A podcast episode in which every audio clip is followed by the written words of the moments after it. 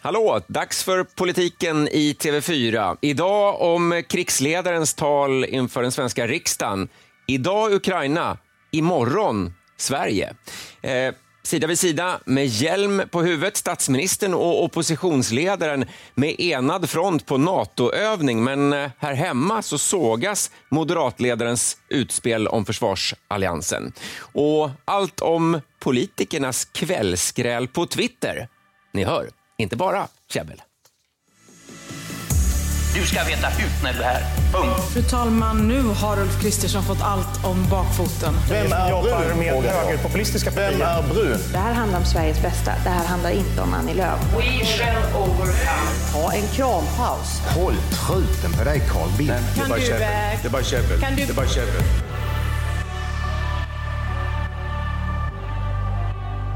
Ja, nytt avsnitt, eh, inte bara käbbel. Vi skriver den tjugofemte mars i almanackan idag. Här i studion, vid min sida, Ulf Kristoffersson och eh, med eh, virtuellt eh, på lite distans Jens B. Nordström, våra duktiga politiska medarbetare här på T V fyra. Och jag måste väl säga, jag måste erkänna att jag avundas er lite grann, därför att i dessa allvarsamma tider som ställer höga krav på oss journalister men också på våra politiker, eh, så får ni ju vara en fluga på väggen där det faktiskt händer och där det spelar stor roll vad man gör. Nej, men så är det ju att jag var, vi var ju båda på plats, jag och Ulf, i riksdagen igår när eh, Ukrainas president Zelenskyj höll tal.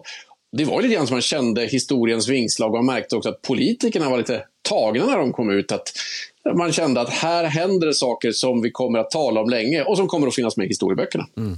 Mm. Ja, det var ju eh, unikt att en statschef står i plenisalen och håller tal till riksdagens ledamöter på det här sättet. Jag har forskat lite liknande företeelser tidigare, och eh, det är så att F N:s båda generalsekreterare, nittonhundranittiofem var det Boutros Boutros-Ghali som var inbjuden och höll ett anförande inne i plenisalen, och nittonhundranittionio Kofi Annan. Men en statschef har inte hållit tal inne i plenisalen. Däremot har både Boris Yeltsin och Nelson Mandela talat i riksdagen, men då har det varit i de gamla kammarsalarna.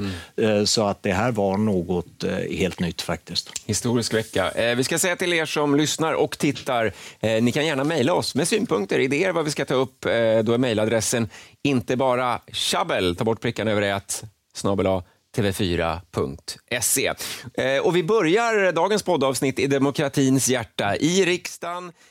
I torsdags klockan elva, Ukrainas president talade, här med svensk direktöversättning.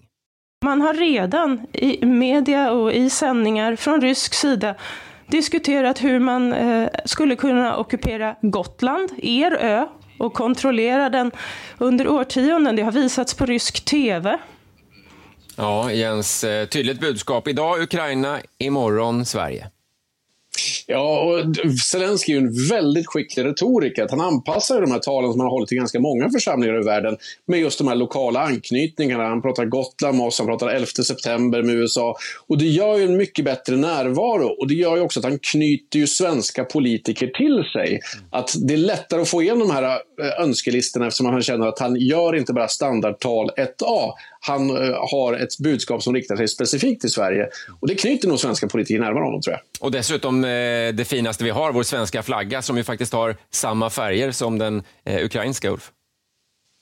Ja, just det. det. Det var väl det starkaste delen i talet när Zelenskyj pratade om att gult och blått, det finns både i den ukrainska flaggan, det finns i den svenska flaggan, och det, han sa, det, det är inte en slump, det är ödet, för vi är två länder som har gemensamma intressen, och Sverige har hjälpt Ukraina.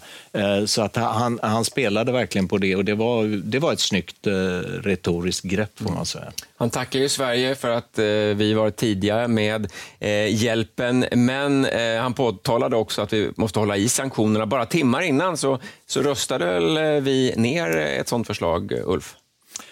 Ja, det stämmer. Alltså, det var en omröstning i näringsutskottet där Miljöpartiet hade föreslagit att man skulle ha ett tillkännagivande till regeringen som var två punkter. Det första det var att Sverige omedelbart skulle avbryta all rysk energiimport, och sedan efter det punkt två det var att man skulle försöka påverka E U att också ta gemensamma beslut om det. Det var bara Vänsterpartiet som röstade för Miljöpartiet. Det var bara de två partierna, M P och V. Alla de andra partierna eh, sa nej. Och orsaken till det är då att de andra partierna, de tycker att man måste agera gemensamt i hela E U. Sverige ska inte gå ensamma, gå före. Eh, så att de är ju inte emot eh, sådana här eh, åtgärder eh, i sak, men de tycker att E U måste agera gemensamt. Och det kommer ju att bli svårt för att flera länder i E U är väldigt beroende av rysk energi, framförallt Tyskland, och då skulle det slå väldigt hårt mot den egna befolkningen, inte bara Ryssland utan även mot den egna befolkningen. Därför kan ju det dröja innan sådana här sanktioner när det gäller olje- och gasimport i stor skala verkligen blir av. Om vi pratar om känslor, ni var ju bägge på plats som ni sa i riksdagen igår. Vilka känslor fångade du där, Jens, och hur, hur berörda var våra politiker? Nej, men mycket berörda skulle jag säga, och jag tror att det var lite gåshudskänsla på många utav dem, framförallt när man avslutar med det här typiska slava Ukraina som man avslutar, ära ut Ukraina som man avslutar sina tal med. Men därför tror jag också att det var många som tyckte det var lite jobbigt att då kunde man inte leverera omedelbart på den här punkten. Han säger att man precis då hade haft en omröstning om oljeimport från Ryssland. Att det var nog många som tyckte det var lite jobbigt att då behöva gå emot det. Men man märkte också att det fanns en vilja att vi vill gärna göra mycket annat, och man tog omedelbart upp att jag tror att Ukraina ökade sina chanser att få fler vapensändningar och ytterligare bistånd från Sverige, även om man inte kunde leverera på just den här punkten. Och Ulf, sticker det här i ögonen tror du på Putin, på Ryssland? Kan det trigga någonting, det som sker just nu, om vi ser det ur svensk synvinkel? Det, det skulle det nog kunna göra, men samtidigt finns det en väldigt stark uppslutning, total enighet nu i riksdagen. Alla partier är med på nya vapenleveranser. Vänsterpartiet röstade ju emot första gången, men ändrade sig sen snabbt och, och är med på det. Sen var ju också en nyhet i Zelenskyjs tal, det var ju att han vänder sig direkt till Sverige och ber om hjälp med återuppbyggnaden efter kriget. Alltså han börjar titta framåt redan nu, att någon gång måste det ju ändå bli ett fredsavtal, och då är landet till stor del i ruiner efter det här eh, ryska förstörelsekriget som pågår nu, där man bombar och förstör otroligt många byggnader och infrastruktur, vattenledningar och elkablar och allt vad det är. Eh, och eh, där kom ju också stark eh, positiv respons från bland andra utrikesminister Ann Linde, att det är självklart att vi ska hjälpa till med det. Sen när det väl blir av och, och hur, hur det ska fungera i praktiken återstår väl att se. Jag tror att även där kommer det att behövas gemensamma E U-uppgörelser för att det verkligen ska bli något av det. Historisk dag i riksdagen. Ett poddtips från Podplay. I Fallen jag aldrig glömmer djupdyker Hasse Aro i arbetet bakom några av Sveriges mest uppseendeväckande brottsutredningar. Går vi in med hemlig telefonavlyssning och, och då upplever vi att vi får en total förändring av hans beteende. Vad är det som händer nu? Vem är det som läcker? Och så säger han att jag är kriminell, jag har varit kriminell i hela mitt liv. Men att mörda ett barn, där går min gräns. Nya säsongen av Fallen jag aldrig glömmer på Podplay.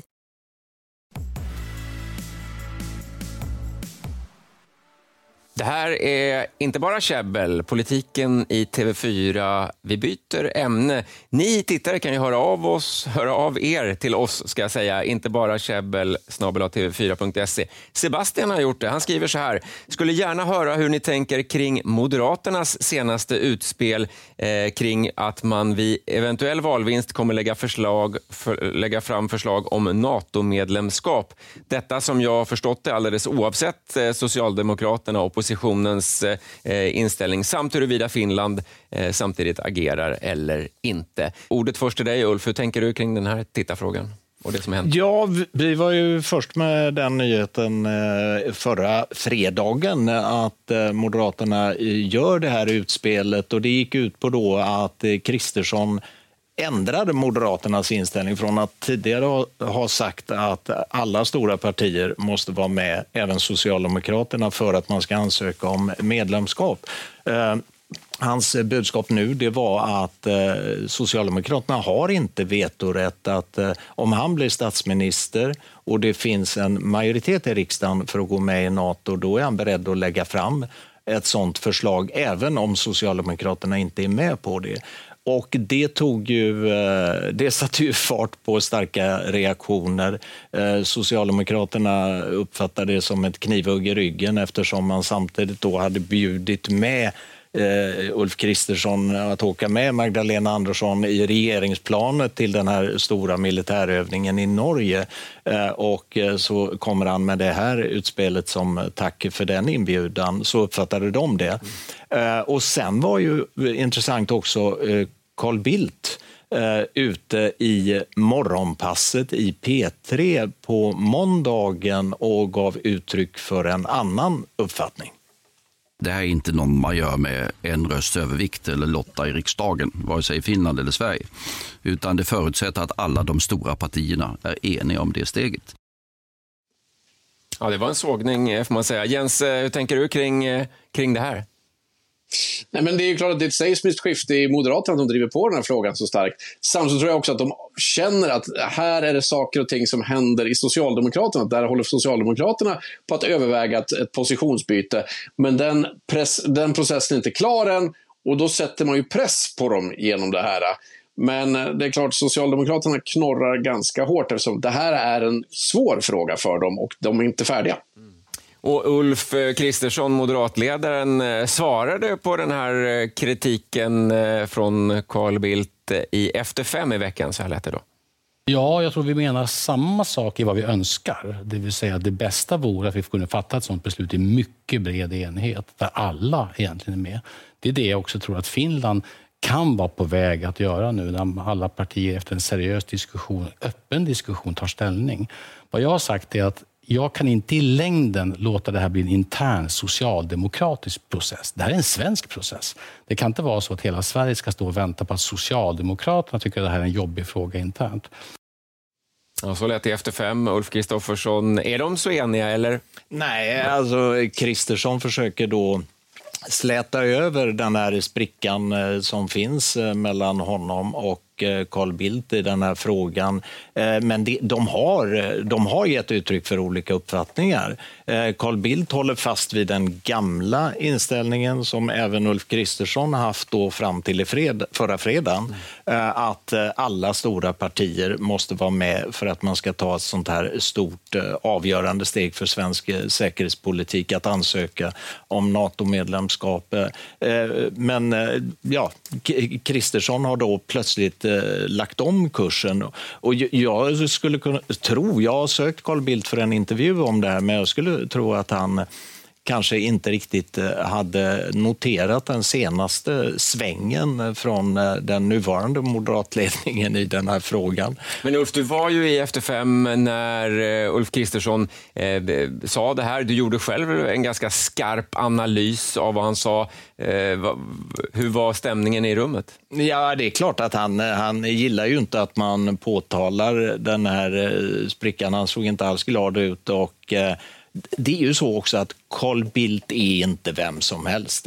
Carl Bildt är närmast en ikon i Moderaternas parti, och är det någon i Moderaterna som, som kan det här med säkerhetspolitik och, och försvar, så är det väl Carl Bildt. Han har ju varit både statsminister och utrikesminister, och han är väldigt engagerad i de här frågorna.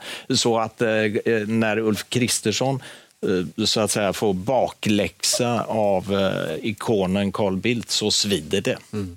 Eh, Jens, du fångade upp också en, eller gjorde en liten notering. Vi pratade ju om den här NATO-övningen där moderatledaren var medbjuden i regeringsplanet. Eh, de bägge satt ju, stod ju där, höll enad front mot NATO, satte på sig en hjälm, körde stridsvagn. Eh, Jens, hur tänker du kring de här bilderna som ju var, eh, ja, etsar sig fast på, på minnet får man väl säga när de, när de sitter där?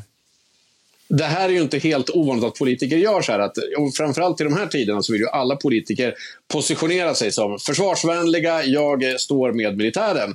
Och då blir det lätt de här bilderna att man åker, då vill man gärna åka iväg och sätta på sig en stridshjälm någonstans och åka iväg ett stridsfordon. Eh, det här är behäftat med vissa faror, för att problemet är ju att om man inte är militär, om man ska vara helt ärlig, ingen klär i stridshjälm är väl den korta sammanfattningen utav det. Man ser lätt lite löjlig ut.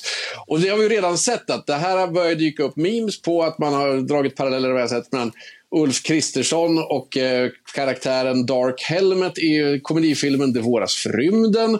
Eh, och det här liksom ländar ju sig lätt till komik. Och det här har ju, man har ju sett andra också. Carl Bildt ägnade tio år att försöka tysta ner en bild när han dyker upp ur en stridsvagnslucka och kanske inte ser väldigt stridsmässig ja, ut i sin hjälm. Eh, Anders Björk eh, var ju också en person som hade en bild där han åker omkring och kanske inte heller gjorde sig själv några tjänster med det här. Det har fått ganska stora konsekvenser i politiken ibland. Michael Dukakis var ju demokratisk presidentkandidat och han förlorade ju valet, brukar man säga, mot George Bush den äldre på just den här bilden när han stod och poserade på en M ett Abrams-tank. Och det här har man ju utrett ganska många gånger i amerikansk politik, att den här bilden, hur kom den till? Och republikanerna körde negativa kampanjer att jo, jo, han är en tönt, han försöker verkar som han gillar försvaret, men det, det räcker inte med att sätta på sig en hjälm. Så den här sortens utflykter kan ju vara ganska farliga och ge fienden ammunition. Mm. Jag, jag läste långa, väldigt fascinerande artiklar skrivna av de som var med i Dukakis kampanj då, om hur man våndades med det här och att man, det var de som hade väldigt starka invändningar mot att han skulle ta på sig hjälmen, för man insåg att det fanns en risk i det och ändå blev det så här. Och de, de, de som hade invändningar blev då avfärdade och Dukakis själv, han, han ville, han var så intresserad av att få köra den här Eh, stridsvagnen så att han, han ville verkligen eh, och då var han tvungen att ta på sig hjälmen, men sen fick det ju eh, katastrofala konsekvenser som har gjort att eh, presidenter eller presidentkandidat som kommit efter, de har ju noga undvikit, försökt undvika att hamna i den här situationen. Två av de som hade invändningar var ju Bill Clinton som var rådgivare för, för hans kampanj och Madeleine Albright som gick bort i veckan. Båda de sa att det här skulle kunna vara en riktigt dålig idé och de fick ju rätt. Och det, det att demokraterna efteråt har varit väldigt känsliga. Ställa sig hjälm någonstans, det ska vi fundera lite grann, det ska vi fundera ganska noga på. Det här men, men i Sverige har vi ju inte, det är inte lika känsligt det här med hjälm. Vi har ju sett Nooshi Dadgostar åka runt och göra turné i, i olika bygghjälmar och arbetsplatshjälmar. Uh, och jag kommer ihåg när jag var med Fredrik Reinfeldt och Anders Borg och de var inne och tog på sig diverse lustiga huvudbonader när de var ute på turné och besökte slakterier och sånt. Uh, så att, eller livsmedelsindustrier åtminstone. Så att, det, det, det är ju en annan tradition också i U S A att man, man passar på, man tar sådana här bilder och så gör man negativa kampanjfilmer där man liksom verkligen suger på den bilden där motståndaren ser lite fånig ut. Den, riktigt den stilen har vi ju inte i svensk, svenska politiska kampanjer. Men det finns en person som absolut inte tar på sig en hjälm. Fitted for me. pretty, pretty sharp, huh? All right.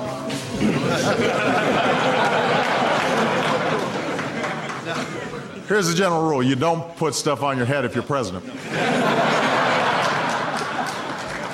So, yeah, that's, that's politics one oh one. You never look good wearing something on your head. Barack Obama där. Han hade lärt sig. Han hade lärt sig. Det, kanske är ett... ja, det här är ju arvet efter Dukakis verkligen. Att man säger att vi ska inte ha en sån här bild till som ska användas i republikanernas kampanjmaterial. Uh, nu ger vi och det är väl inte... kanske det som var bra med den här NATO-övningen också. Att där var det lite grann så att okej, okay, men om jag sätter på mig hjälmen, då sätter du på dig hjälmen. Och så liksom ser vi kanske båda lika snygga ut i dem. Ja, det, risken är att vi ger tips till politiska kampanjmakare nu var, vilka bilder de ska använda. Vi har inga hjälmar i alla fall i den här podden, det kan vi vara överens om. Ja. Innan vi avslutar podden idag tänkte jag eh, prata lite grann om det politiska kvällsbråket på Twitter. Vad handlar det om, Ulf? Ja, det var... Det är ju många sådana här kvällsspråk, men vi har ju ett exempel från häromkvällen när det utbröt en diskussion mellan Centerpartiet och Moderaterna. Det handlade om ett möte som hade varit i finansutskottet, och hade Centerpartiet lagt fram förslag om ett krispaket på två komma en miljarder för att stödja svensk livsmedelsproduktion.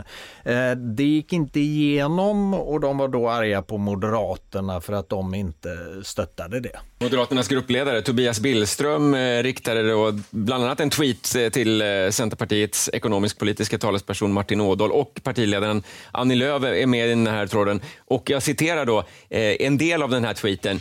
Eller begriper du inte efter snart fyra år som ledamot hur riksdagen fungerar? Skrev Martin Ådahl. Då svarade eh, partiledaren Annie Lööf, hon gick in i den här diskussionen, hon svarade då, eh, vad är det för ton du använder, Tobias? Du är gruppledare. Det är en ton, eh, Ulf och Jens, som man kanske inte alltid hör. Vad säger du om det här, Jens?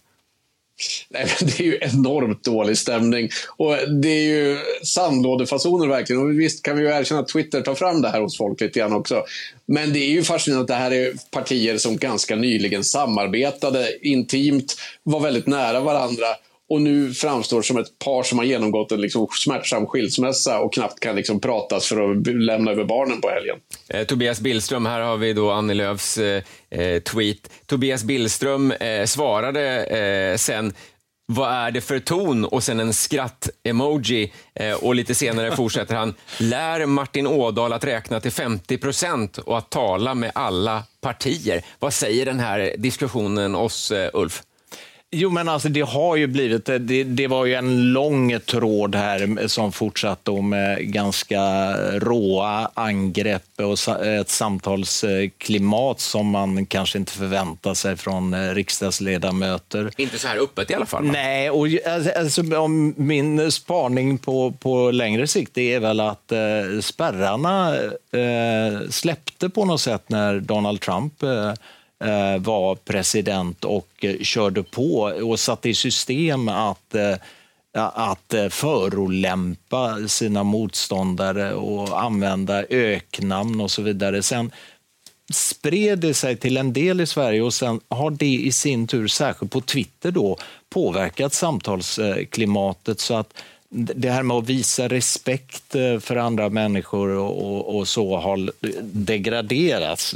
Det har sjunkit liksom. Jag tycker det är en ganska obehaglig utveckling. För även om man har olika åsikter så ska man ju ändå visa respekt för varandra på ett personligt plan. Med tanke på att vi är i ett valår, Jens, är det någon som vinner på en sån här dialog, skulle du säga? Nej, och det visar ju också hur långt ifrån varandra de forna alliansmedlemmarna står. Att, och det här är väl kanske också man kan dra sig till minnes, att när alliansen bildades så fick man ju lägga rätt mycket tid på att gräva ner gamla oförrätter, politiska oenigheter. Och det var ju liksom någonting som Maud Olofsson har pratat mycket om, att det fanns en del gammalt groll som det tog tid att arbeta sig igenom för att kunna få en fungerande allians. Och det märker man att det ligger ju bakom dem nu, och nu börjar den här sortens saker dyka upp igen. Mm. Ja, och, och särskilt då Centerpartiet och Moderaterna. Det var ju de som var motorn när man bildade alliansen, och nu är de på något sätt värsta fiender.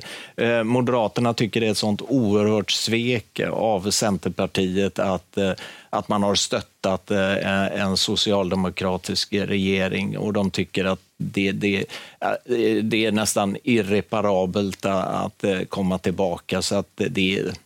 Ja. Den gemensamma valplattform känns inte nära. Nej, det kan vi väl konstatera. Jens B. Nordström, Ulf Kristoffersson, tack för idag, och tack för att ni tittat och lyssnat. Vi finns ju där poddar finns och på T V fyra Play. Ni kan mejla oss, inte bara tjabbel snabel-a t v fyra punkt se, med synpunkter, med idéer på vad vi ska prata om, kanske en fråga till och med. Nu säger vi tack för idag. Podplay. Ett poddtips från Podplay. I Fallen jag aldrig glömmer djupdyker Hasse Aro i arbetet bakom några av Sveriges mest uppseendeväckande brottsutredningar. Går vi in med hemlig telefonavlyssning och då upplever vi att vi får en total förändring av hans beteende. Vad är det som händer nu? Vem är det som läcker?